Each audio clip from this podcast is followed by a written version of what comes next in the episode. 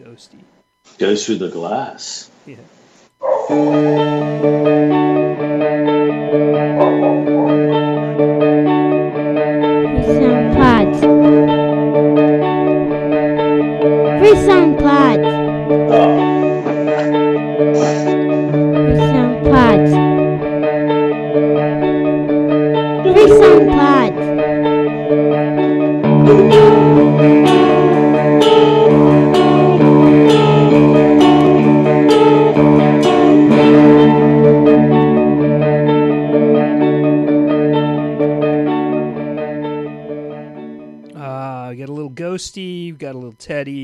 Three songs podcast, episode 156, 156. March 24th, 2021. Bob Nastanovich with Mr. Ghost in Des Moines. Uh, Mike Hogan here with Donut the Cat in Portland, Oregon. Welcome, Cool. Bob. How are you? Yeah, I'm really good. Thank you. Good. Yeah. I'm good too. I, I'm not. I'm. Um, I'm gonna check myself on the on the last show. I felt like I um, blathered too much during the intro, so I'm gonna jump right into the music on this show, Mike. Okay. Um, you're doing well. I'm doing well. Yeah, yeah. Um, let's go with some classic hip hop. I don't think we played classic hip hop in a long time. No. Yeah, back to the mid '80s. Uh, a band that started off very much like was a big part of the early gangster rap scene, hmm um, and uh, unfortunately, their DJ, the great Scott La Rock, was murdered on, on what was my 20th birthday in 1987, and um, this is after their first album, Criminal Minded, came out, talking about Boogie Down Productions. And then they made a very politically conscious, sort of anti violent hip hop record called By All Means Necessary. And, um, you know, play one of the most famous songs on it. Many, many fans of the genre will be familiar with it. This is My Philosophy by Boogie Down Productions, featuring the so legend you're a KRS-One. philosopher? Yes. Yes. Yes. Yes. Yes. I think very deeply. I think very deeply. I think very deeply. I think. I think. I think very deeply. In about four seconds, a teacher will begin to speak. I think very deeply. Let us begin. What, where, why, or when will all be explained like instructions to a game. See, I'm not insane. In fact, I'm kind of rational. rational. When I be asking you who is more dramatic, this one or that one,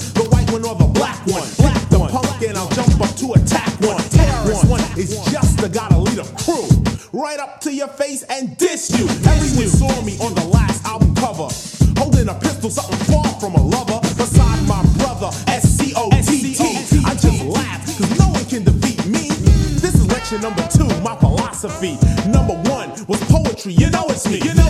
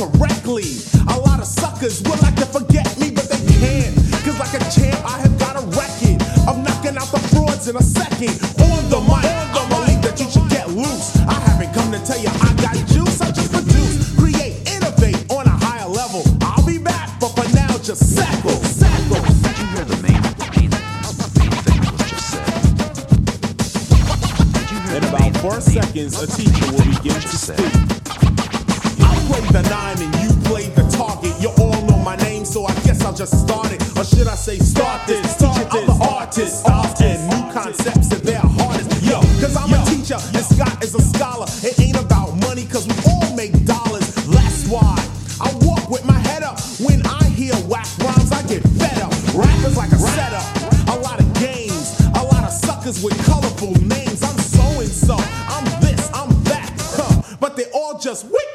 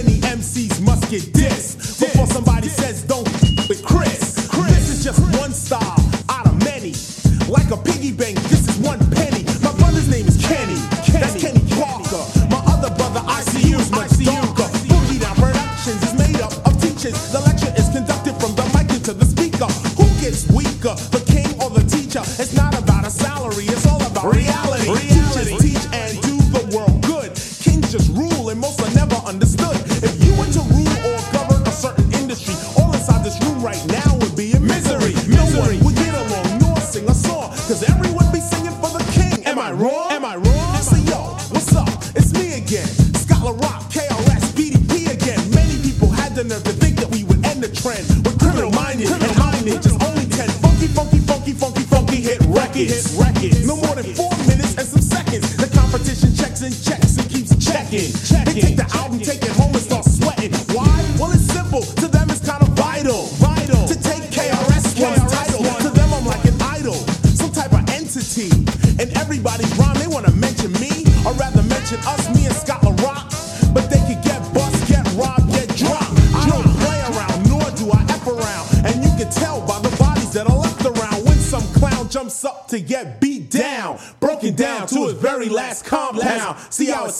A little unrational. A lot of MCs like to use the word dramatical. Fresh for 88, you suckers. Suckers.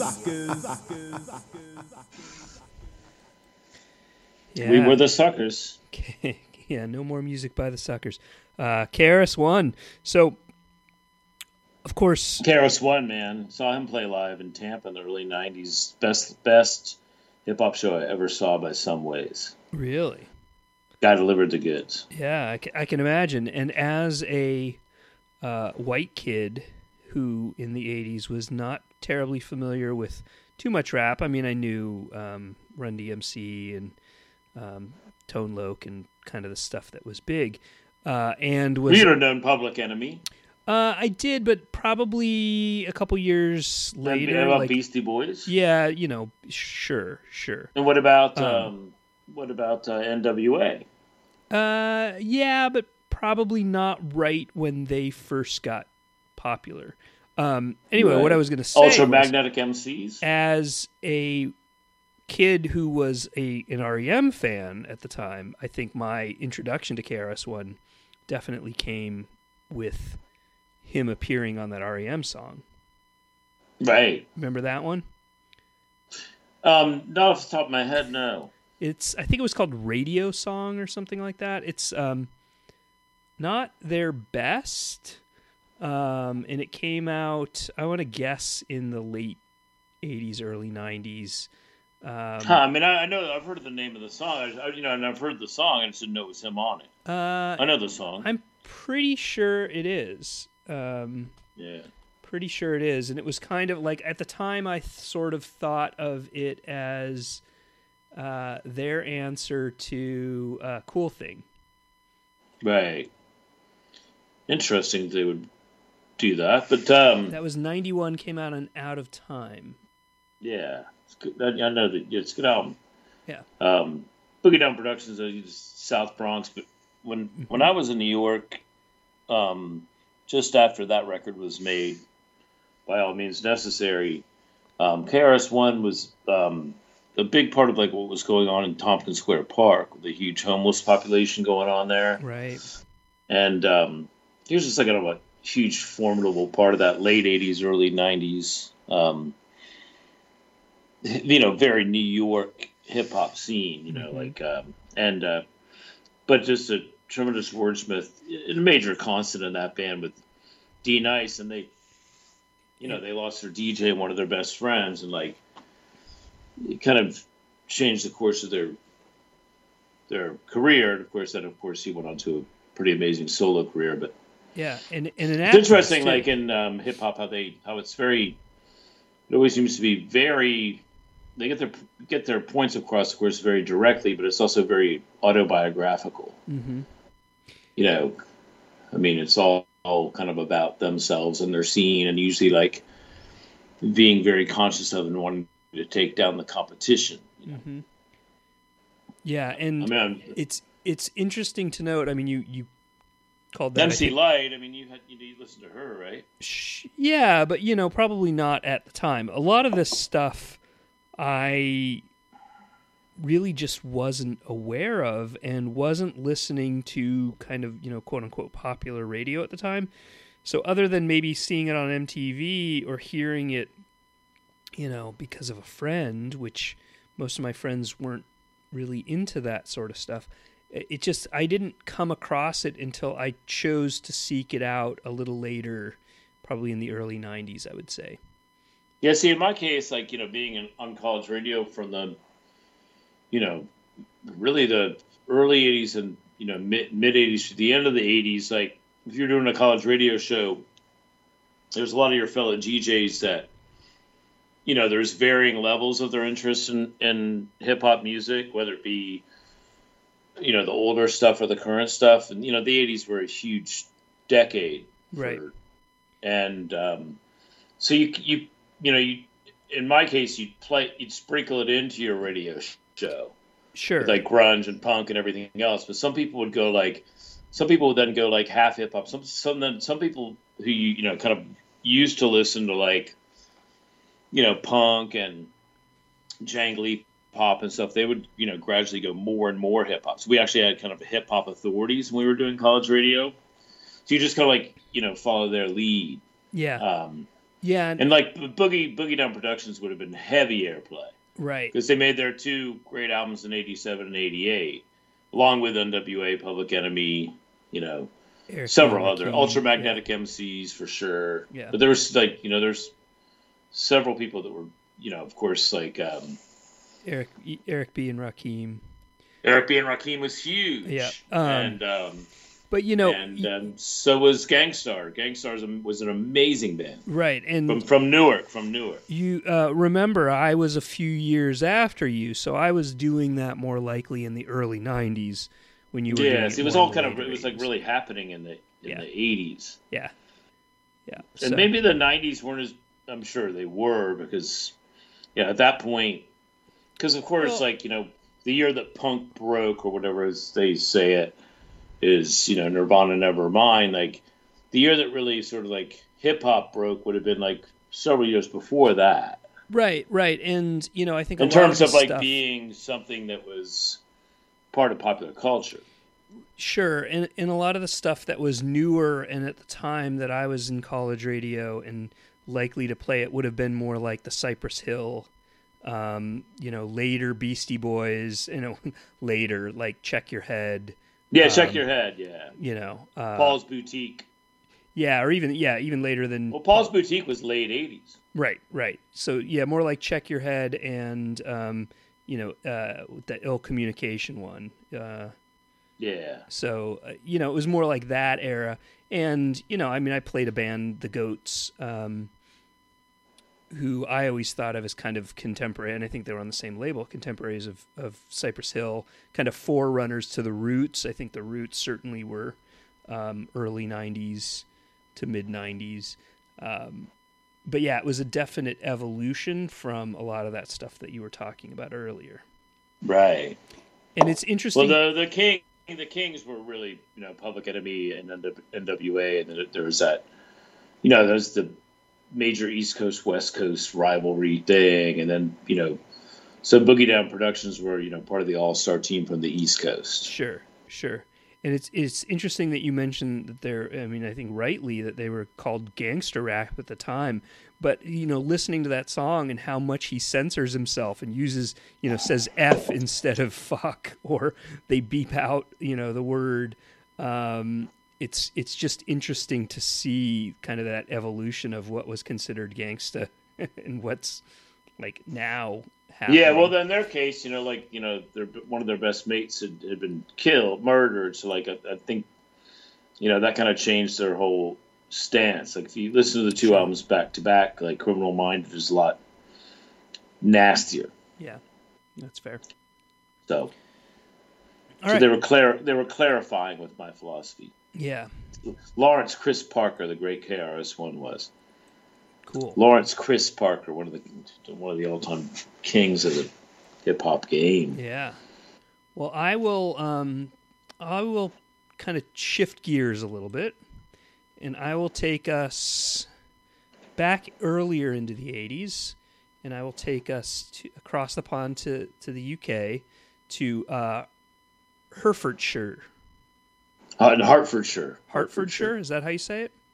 Yeah, Hertfordshire. Hertfordshire. H E R T. Yeah, Hartford. Yeah. Uh, Is there an A? Her, uh, yeah, I, I didn't think there was an No, A it's a, no. It's there's no A, but it's pronounced pronounced Hertfordshire. Hertfordshire. Okay, fair enough. Hertfordshire, UK. Um, this is from a cassette only release uh, called On C30, so a 30 minute cassette release from 1981 on a small label called In Phase Records, um, which had early releases from legendary Pink Dots, groups like that. So, um, kind of that UK new wave, post punk, almost electronic um, scene. And this is a band called Bona Dish. They released two cassette only EPs or two cassette Well, only none of that. Zaragoza tapes one. Well, so so Or is that so a yeah, compilation that's a of thing? compilation. So they released in 1981. They released on C30, and in 1982 they released an, a cassette EP called EP, both of which were later reissued in 2013. So, you know, like 22. That'd be the first I ever heard of them. Yeah, 22 years after the fact, they were reissued on the Captured Tracks label. Kind of compiled all their stuff, reissued it. So there's not a ton here, um, but it's an interesting it's an interesting collection of work, and uh, I'll play a couple songs. They're they're, they're short. Um, I'll play the first one. I'm not sure who the singer is, but um, first one is a female vocalist, and I'll play uh, second one um, with a male vocalist. But uh, yeah, they're both. These are both originally from that On C30 release in 1981. First song's called "Actress" by Right by the group Bona Dish.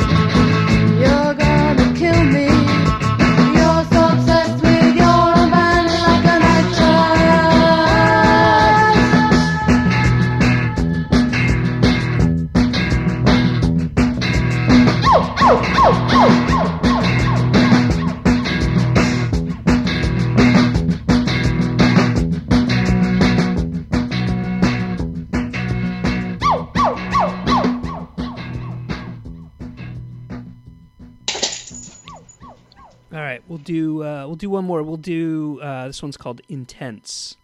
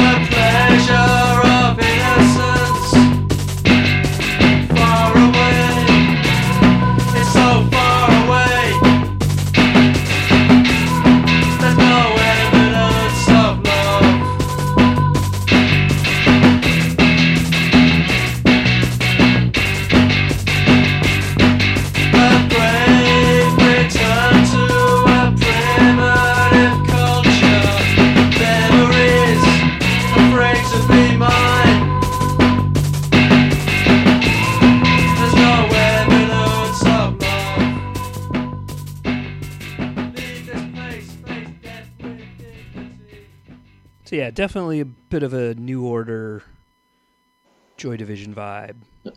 I was thinking like kind of a B-52s vibe. Certainly the first song. Yeah, I mean, right, right. It's kind of that like darker feel than the B52s, but there's also that kind of bounciness that you mentioned. Yeah, and it rips. You know, the guitar rips. I really dug the the. I wonder if that was a kind of rapidly played bongos in the first track. You, you, you know, the first pretty one. cool. You know what it really reminded me of? The first one reminds me a bit of Bow Wow Wow. Yeah, I was gonna say yeah, kind of like that. You know, sort of thing. Yeah, Mhm. Yeah, I love candy. exactly. I, I Yeah. want candy, um, which yeah, is I want candy. I want candy. which Sorry, is a that's cover. a that's a huge MTV hit. right. That was If there ever was one. that was a that was a co- I didn't realize that was a cover for years and years. That's one of those songs that you know I knew had no idea it was a '60s tune. Oh yeah, me neither. Well, we wouldn't have done, you know, because they, Right. you know, the the VJs at the time were kind of like telling us that sort of thing. If they were, we weren't really paying attention. We were just looking forward to it coming on. But um, Yeah. no, Bona Dish, B O N A Dish. Bona Um, dish. I wonder if they were any inspiration to the um to that Morrissey record, Bona Drag. Or what? Who the hell knows? What- You know, I mean, that's Who knows? a difficult question. You know, Exactly. but uh, uh, you know, obviously they made some. I think they had. A, a I don't think they were had you know a huge following No, no. when I they mean, existed. So like, um, they they and keep in have. mind like where they came from in the western part of England is not like rock and roll city. You know, it's like Right. um, they, they couldn't have and you know especially that their albums were only released on cassette tells you right there it's kind of a self-limiting factor um, yeah, especially back then. Like mhm, yep now, now of course there's huge things on everything. So right it predated the whole like cassette revival or cassette you know home taping era you know like 1981 a cassette only release like it yeah, no, there were definitely like um, avid listeners of you know things going around at the time, like you know whether it be Beacon's Gang of Four. Yeah, I mean, who wouldn't have knows if they even heard, imagine they would have heard B52s, but they wouldn't have heard Pylon. You know, sure yeah I wouldn't think. You know, right but unless they came over did pylon do any touring to the uk not that I'm aware of. Yeah, I don't if they think would so. have, I think it would have been more recent than back in their That's true. day. Although I do know there's like um, the version I have of Gyrate by Pylon's an Italian version, so they they might have done. Yeah. So maybe. Um, you know, of course, as REM got big, and of course, you know, I don't know really when Pylon sort of, I can't pinpoint when Pylon stopped for the first time. Yeah. Uh, um, I think it was after about maybe perhaps less than 10 years. And then, of course, they've been occasionally reprised in, in many, many forms. But um, no, Bona Dish, thanks for playing that. Yeah, you're welcome. Good stuff. Enjoy those tracks, yeah. Um, I'm gonna. T- I've got a birthday girl for us, an Italian-born woman. Today's her birthday. Her name's um, Emma Tricca, and I, I, she, I didn't realize she was Italian. I, I've always kind of called her Emma Tricca, but she's been around for about 20 years. She apparently moved from Italy to London, and then I, I believe she's currently located in New York City. Um, she's made it's E M M A T R I C C A. I think it, that's the way you pronounce it as an Italian Tricca. Um, she's made three really cool records. Um, the first two, I believe, are on a label called Finders Keepers, London based, and um, Minor White was the one that came out in 2009. It was not as clean sounding as her other two, Relic in 2014 and St. Peter in 2018, which would would be her most recent album. Um, it's on a label called Dell'Orso, and um, she's, you know, way more folky. Um, in the case of this third album, St. Peter, she enlisted the brilliance of Steve Shelley of Sonic Youth fame Sure. on and the Crucifucks on on drums, and a guy uh, who's played some stints with the legendary the Dream Syndicate, a guitar player named Jason Victor. So she upped the ante personnel wise, and um, this is one of the best songs on really a great album by her called St. Peter. It's a song by Emma Tricca called Salt.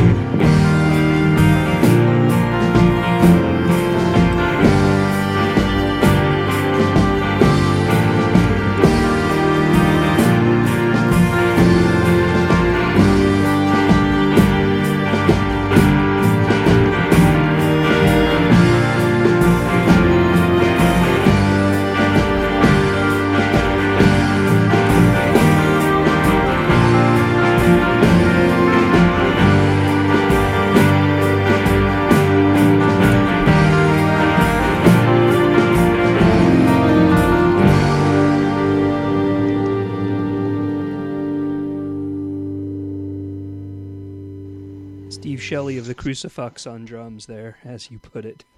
Yeah, it's just crucifixing around. It's um, I thought I mean, it's a gorgeous song. It is. It's beautiful. Yeah, accented by a fantastic um, string section there, and Yeah. she. I've noticed that um, it's funny. It's you know, it's one of the, these funny things that happens in these days of social media. Um, I've listened to her off and on for the last decade, and I've always considered her.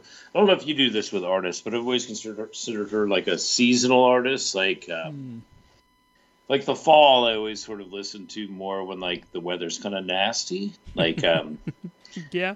I I always find it interesting, like when when people are going through heavy like listening sessions of the fall, like during like you know on spring, pretty spring and summer days, and, like so bands like Belle and Sebastian, and Sure. uh, even even going back like um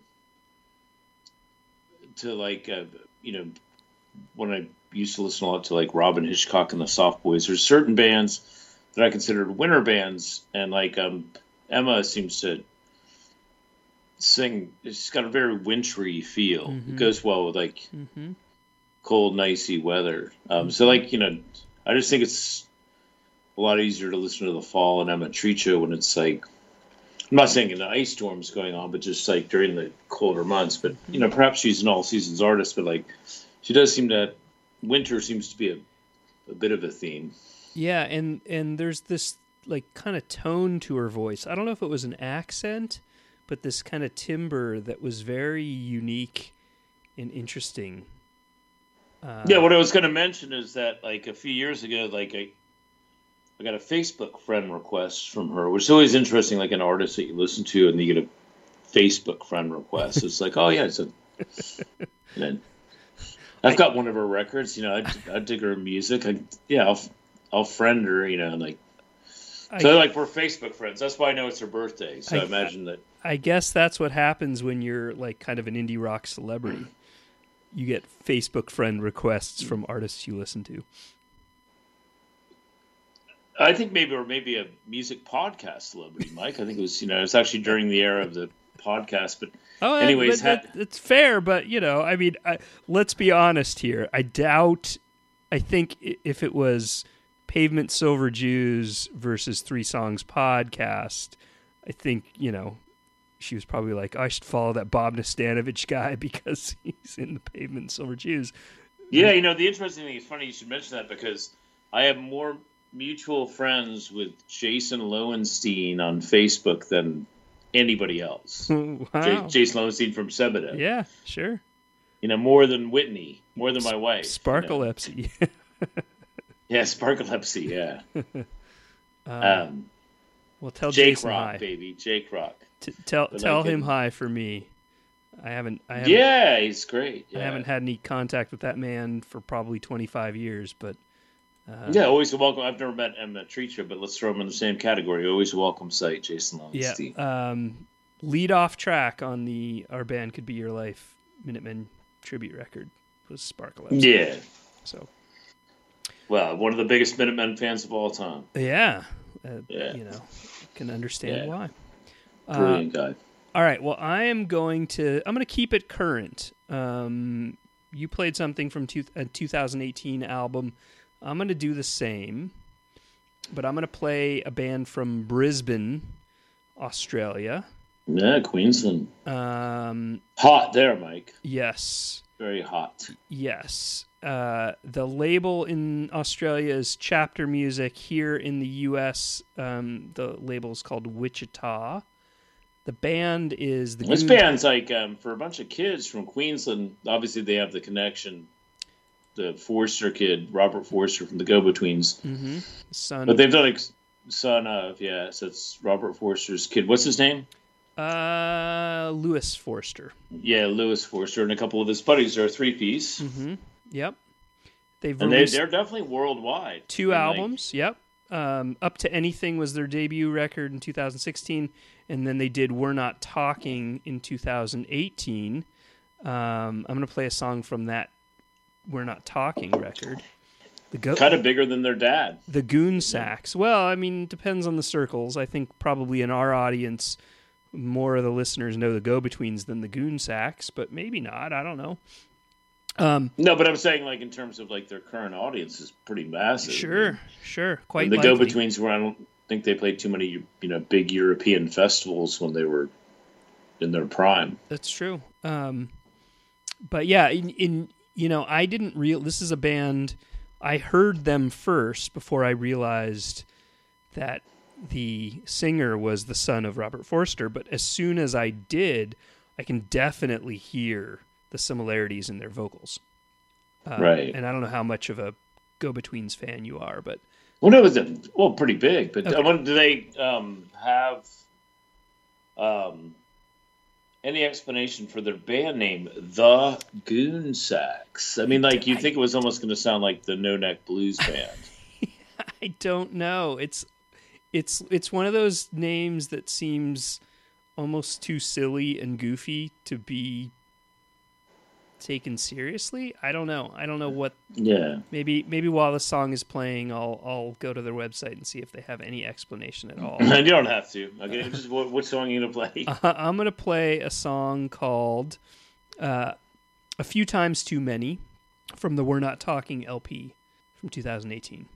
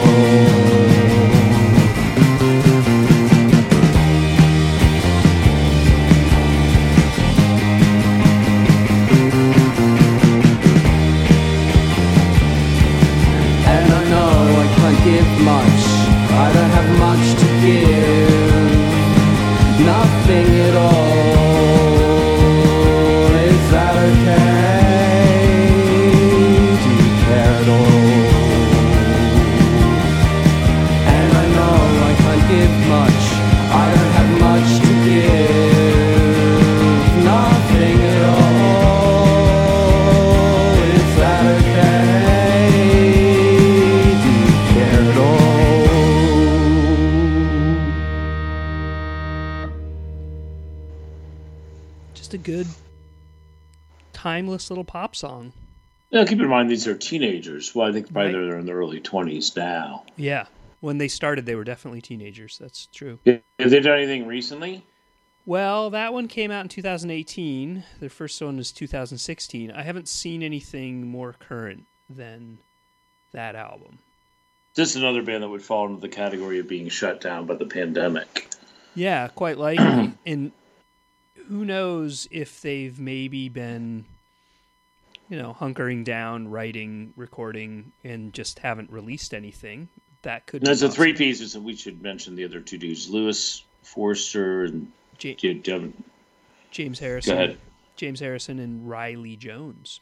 Yeah, three dudes, three cool dudes from from Brisbane. Mm-hmm. Yeah, just And, good um, albums. You know, their first one up to anything's quite good as well. In fact, yeah, it's great, great. I, I had a hard time choosing which song to play. Uh, I considered playing the title track from that f- first album, but went with that one. Yeah. instead. I mean, it sound, well, play it, Mike. I mean, you know, you've already give it queued up. What's it called? Up Uh, to up to you. Up to anything. Yeah, you want to hear another one? Yeah, up to anything. yeah. Okay, here you go. Goon. Similar vibe. Similar vibe. Um, 2016.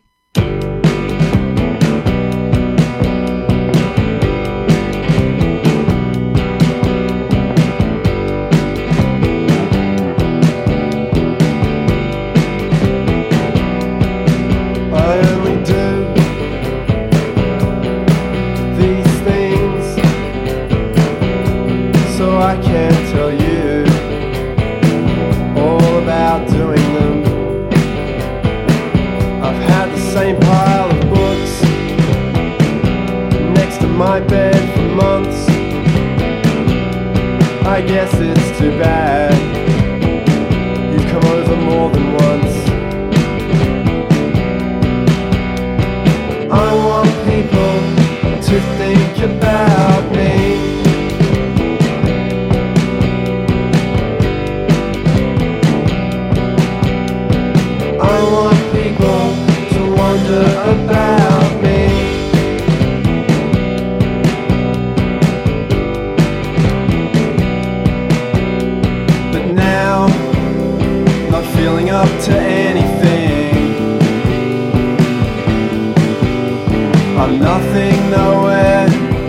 over again.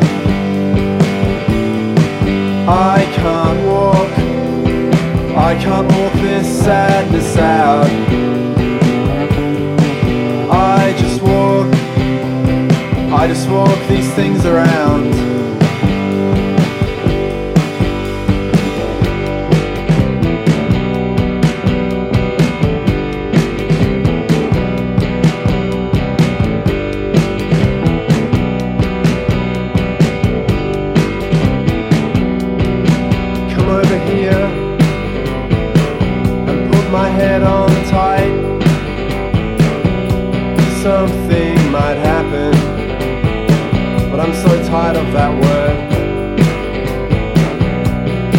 Running out of money to be reassured. I'm running out of patience. I've heard this all before. I want people to think about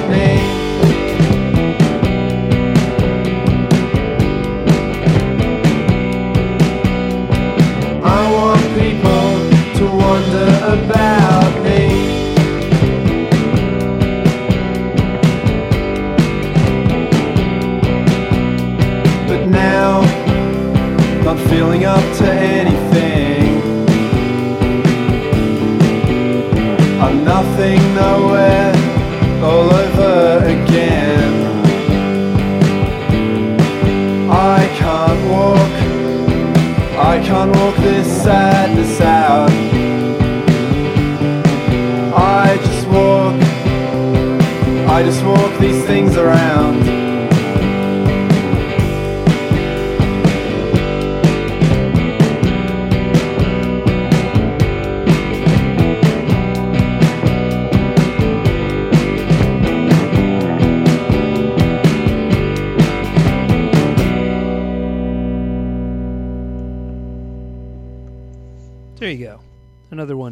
By the Goon Sax. Yeah, it's very charming. It's interesting. I, I'm just reading some things about their critical reception Yeah. in that section of their Wikipedia page. and um, some anonymous source from Billboard described that album as, quote, a gorgeous collection of slacker default rock. Huh. What in the F, as Karis one would say, is slacker default rock? And then, like, That's I a journalist how- term, I guess. um, I don't know. yeah, paternalist journalist. And the paternalist journalist, Robert Christgau. Do you have an opinion on Robert Christgau? The Huh. legendary rock critic. Um, you know, I I- I don't have a strong one. I guess. Most Um, famously for The Village Voice and Sure, sure. I, I do have that. several books. I do have that Sonic Youth seven inch.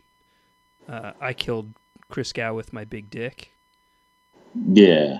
Um, Um, see, I don't know Robert Christgau personally, but like, um, and this, I probably like kind of, this would be my reaction to most rock critics. Like, um, at least in my case, as I don't really, I'm unaware of what the legendary Mr. Christgau thought of Silver Jews, but he always did, always did pavement a good turn. So like, you know, I can't say sure. I mean, I don't have anything bad to say about it, but like he said about the Goon Sax, writing writing that the band was quote cruder than even the earliest go-betweens, who were a university band after all, and somewhat static at their worst. Usually, however, they're charming at least. Interesting. So like that's quite indifferent.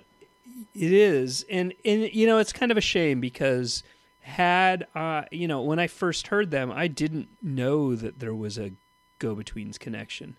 Um, and you know, knowing that, Well, see, Robert did because he had, he read the press release before he listened to the of- record before of- he had to review it. of course, which he gave it, a, which he gave it an A minus. Of so he gave a name on us, but that was a pretty, like you said, pretty indifferent review.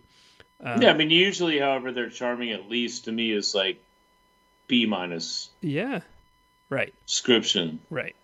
Well, who knows Yeah. if if his he might have filed the review, and the editor may have given the rating, which is often what happens in those situations. Really? Yeah. Oh yeah, like the I think my understanding for like Pitchfork and whatnot is they're not the writer is not saying, "Oh, I want to give it a 7.3 instead of a 7.8." Like a lot of that is happening on the editorial side. See, I always think when I see a Pitchfork review with their numerical rating system that the band has actually had to do like um, Olympic style gymnastics vaults, right. and like then they rate their scores on how well they can do the vault. And the Russian judge was overly harsh.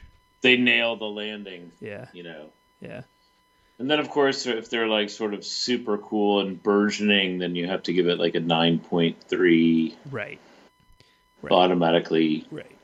Or or I don't know. I mean, I can't like you know again like being from very well treated critics bands, like even like dealing with rock critics that like certain things and then decided, okay, the flavor of the month era was over for this band, so now I'm just now it's cool to diss them. And um, but I can't really diss them because I still like it. You know, I mean, like, Right. I you know, it's just it's interesting. Um, I've never It's all so weird. made And a penny off of that or podcasting for that matter. So, um, Right. but it is like you know, there's a lot of people that do make a living off of this sort of thing. right. Um, and you know, Christgau, I think he's he's been around since. I mean, I think when we were children. yeah, oh, um, definitely late 70s, early 80s for sure. Yes, I mean he is like an authority. So, I mean, I'm not gonna. No. Well, I'm sorry. The what's refresh me on the Sonic Youth seven inch title. Uh, I should go. I should go grab it, but it's uh, I killed Christgau with my big dick, is what I Yeah. remember it being. Um, yeah, it was. well, it's that forced exposure one. I mean, basically, it's it's Kill Your Idols. Uh, it's an alternate Yeah. live version of Kill Your right. Idols. I think I own it, but um, that's the name of the. That's what they named the song. uh, including Kim, like you know, collectively, like there might have been a big dick there, but who knows? But, um, anyways, I'll segue into. Let's just go to Williamsburg, um, early state or Williamsburg, Brooklyn. Yeah. Um, quite expensive to live there these days. Yes, it is. Um, in fact, when this record was made, or there, or when this band started, they kind of started in a scene that was sort of centered around a coffee, like I guess a very hip coffee shop in in Williamsburg. Can't recall the name of that band called Akron Family. Are you familiar with this lot? I am. Yeah. Haven't heard Yeah, them in Akron's- years, but yes. I, Yeah, Akron. Well, I think they were around from 02 until 2013. Mhm. Interesting career because they started, you know, in the early 2000s, um, this little Brooklyn folk scene, and um, then they worked their way to Portland at some point. And I think this the song I'm going to play is when they were in Portland, and um, at some point they reached out to Michael Gira Swans, um, who has a label called Young God, hmm and um, he started a band called Angel of Light, and Akron slash Family, Akron Family was backing band on that. And um, the one I'm going to play, talk about him afterwards. Tell me what you know.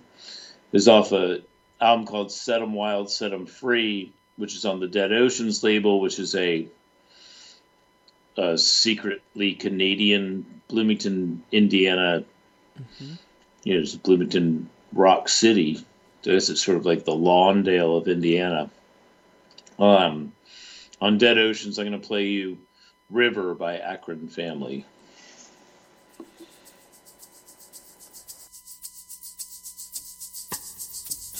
Nice egg shaker, by the way.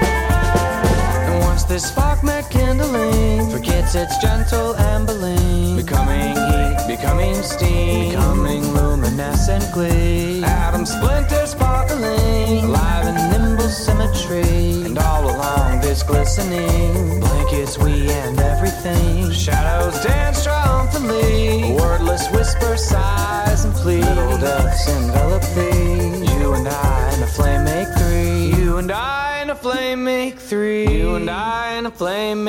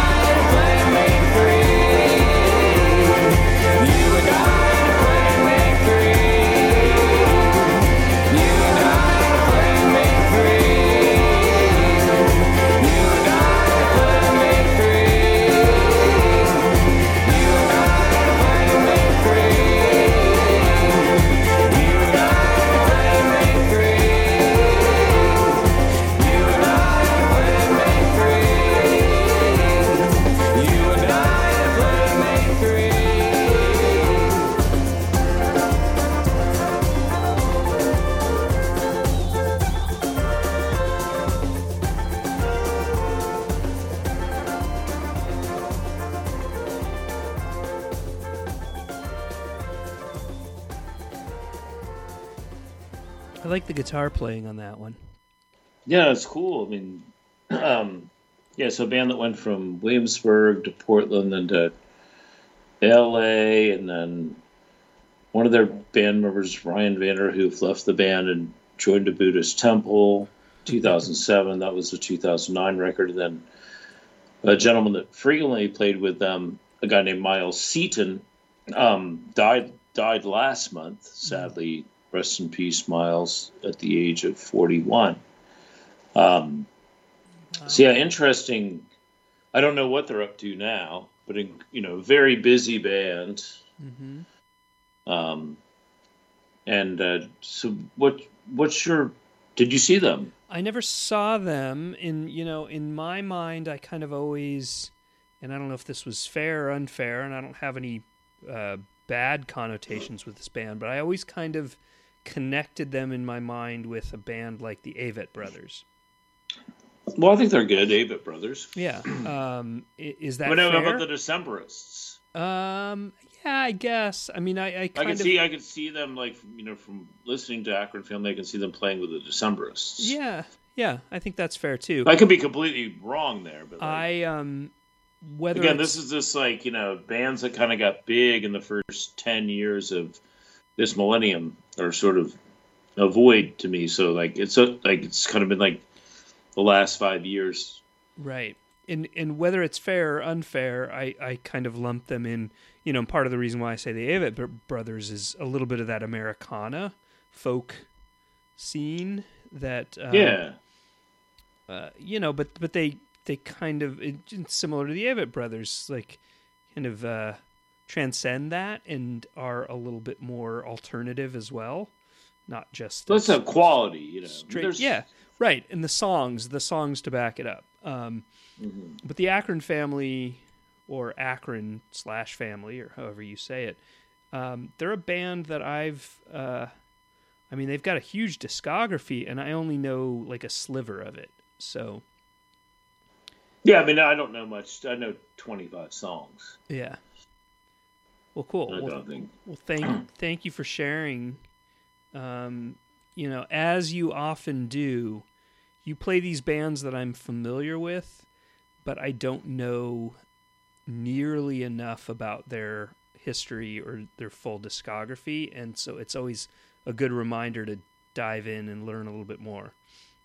Yeah, it's mind blowing to me to like delve into these things and realize like how like you know big these things got either when they existed or even you know currently today. Like Yeah, that you just had only ever really seen the name, so then you sort of delve in and like you know, then you have to you know. You, I mean, what? How many songs do you listen to? Like a handful, like ten. Then if it grabs you, like um, like Espers is another one. Like yeah, you ever listen to Espers? a little bit. Yeah, similar, similar. Like I've scratched the surface, but not not gone. Yeah, deep. same. You know, still scratching. I'll probably play them them on an upcoming show. There's, you know, there's really like you know several songs I like, but then there's that whole thing with music where like, you know, these bands aren't coming to Des Moines where I've now lived since 2007, um, and I'm not out there myself, so I'm not going to encounter them or you know perhaps see their brilliance live. So you feel like you're sort of in this like I mean, it's nice to be doing the podcast to have, you know, an outlet for, you know, what you listen to and what kind of impression it makes on you. But um, yeah, Akron Family, a band that, that was sort of, you know, really kind of a significant part of American indie rock, you know, however you want to call it, because it is American indie rock, Yeah. the first several years of the millennium. And then they said, I mean, I, I don't even know what they're up to now.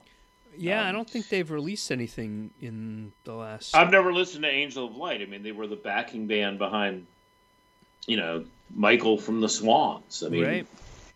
Sure. so, and that doesn't sound like I don't know what Angel of Light's like, but it doesn't sound like Right. It's not what I You know. think of. Uh, like I don't hear that and immediately think of swans. yeah, no, not not at all. I mean, one of the last things you'd think of, and like, I mean, I, certainly if you listen to Woods, you can see them playing with, you know, Yeah. David Yeah.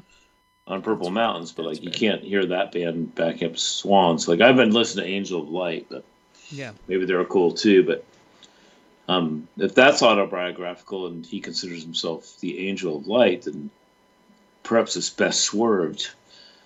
Um, who knows? But Uh, anyways, All right. Well, I will um, end things with some Nigerian psychedelic rock from the 70s. And this is a okay. band. Well, like the Lord knows, that's you know yeah. This is quite a a pivot there. They're called OFO, the Black Company. And OFO, OFO. OFO, OFO, the Black Company. Uh, I think I'm saying it right. Maybe I'm not, but forgive me if I'm not. They released a few singles and albums in the early to mid 70s and then um, changed their name to uh, OFO the Rock Company and released a live LP called Live in Europe Funk Africa in 1978 and Bring it on. and then they released uh, an album in 1980 um, under OFO the Black Company uh, called People's Law. A lot of this stuff is incredibly hard to find. Very little of it has been reissued. I stumbled across them only like at you know as part of compilations on you know uh, African psychedelic rock. Um, Yeah, you can buy Emma Tricca's record on our Bandcamp page. well, good, good. The um, the only thing you can buy from OFO, the Rock or Black Company, is the Live in Europe um, Funk Africa album has been reissued by a label called PMG in Austria in 2017, and you Whoa, can an Austrian label. yeah, it's an Austrian label that does a whole bunch of reissues of like cool 70s and 80s African music. Um, Whoa. PMG is the name of the label. It's pmg-label.bandcamp.com. Tons of great stuff on there. Like oh, that's a nice tip, Mike. amazing Say that again for me one time. pmg-label.bandcamp.com and you know the vinyl is relatively reasonably priced even with european shipping from austria it's like 12 euros and 9 euros shipping You know, so oh yeah, that's that's that's the same thing you'd pay for any like currently released album in the U.S. exactly, exactly. Yeah, Um, so highly recommend dive into label. the PMG. highly recommend that label and if you like this song um, check out the one that they reissued and hopefully they'll reissue the two other lps as well as some of the seven inches that are uh, uh, completely unavailable and sell if you could find even a seller for ridiculous amounts of money I will play a song. eh, this is another one where I was kind of debating what to play. I'll play their first seven inch um, from 1972. This one strangely came out on London Records in the UK and Decca Yeah. as well. Huge. Huge. This was a bit of a hit um, for them. Uh, and if they're known, they're known for this song. It's called Allah Wakbar. Yeah, Ofo, the Black Company. yeah. That mofo's gonna with Ofo. Yeah. Here you go.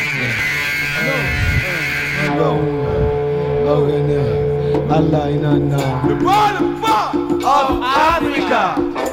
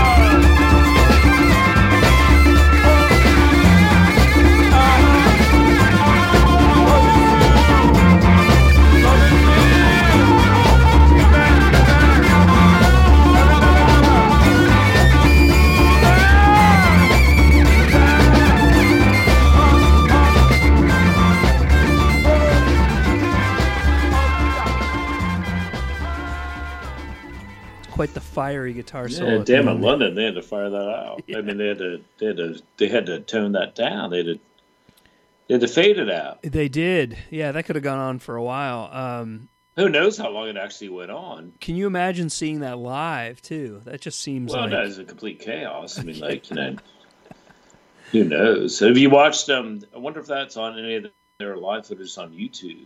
Uh, you know, I haven't looked Uh, that's a good question, though. Yeah, I will. Okay, be interesting Yeah. to check out. Imagine they were well adorned. Yeah, I would I would think. Mm. And you know, I was looking at that um, PMG label Bandcamp page.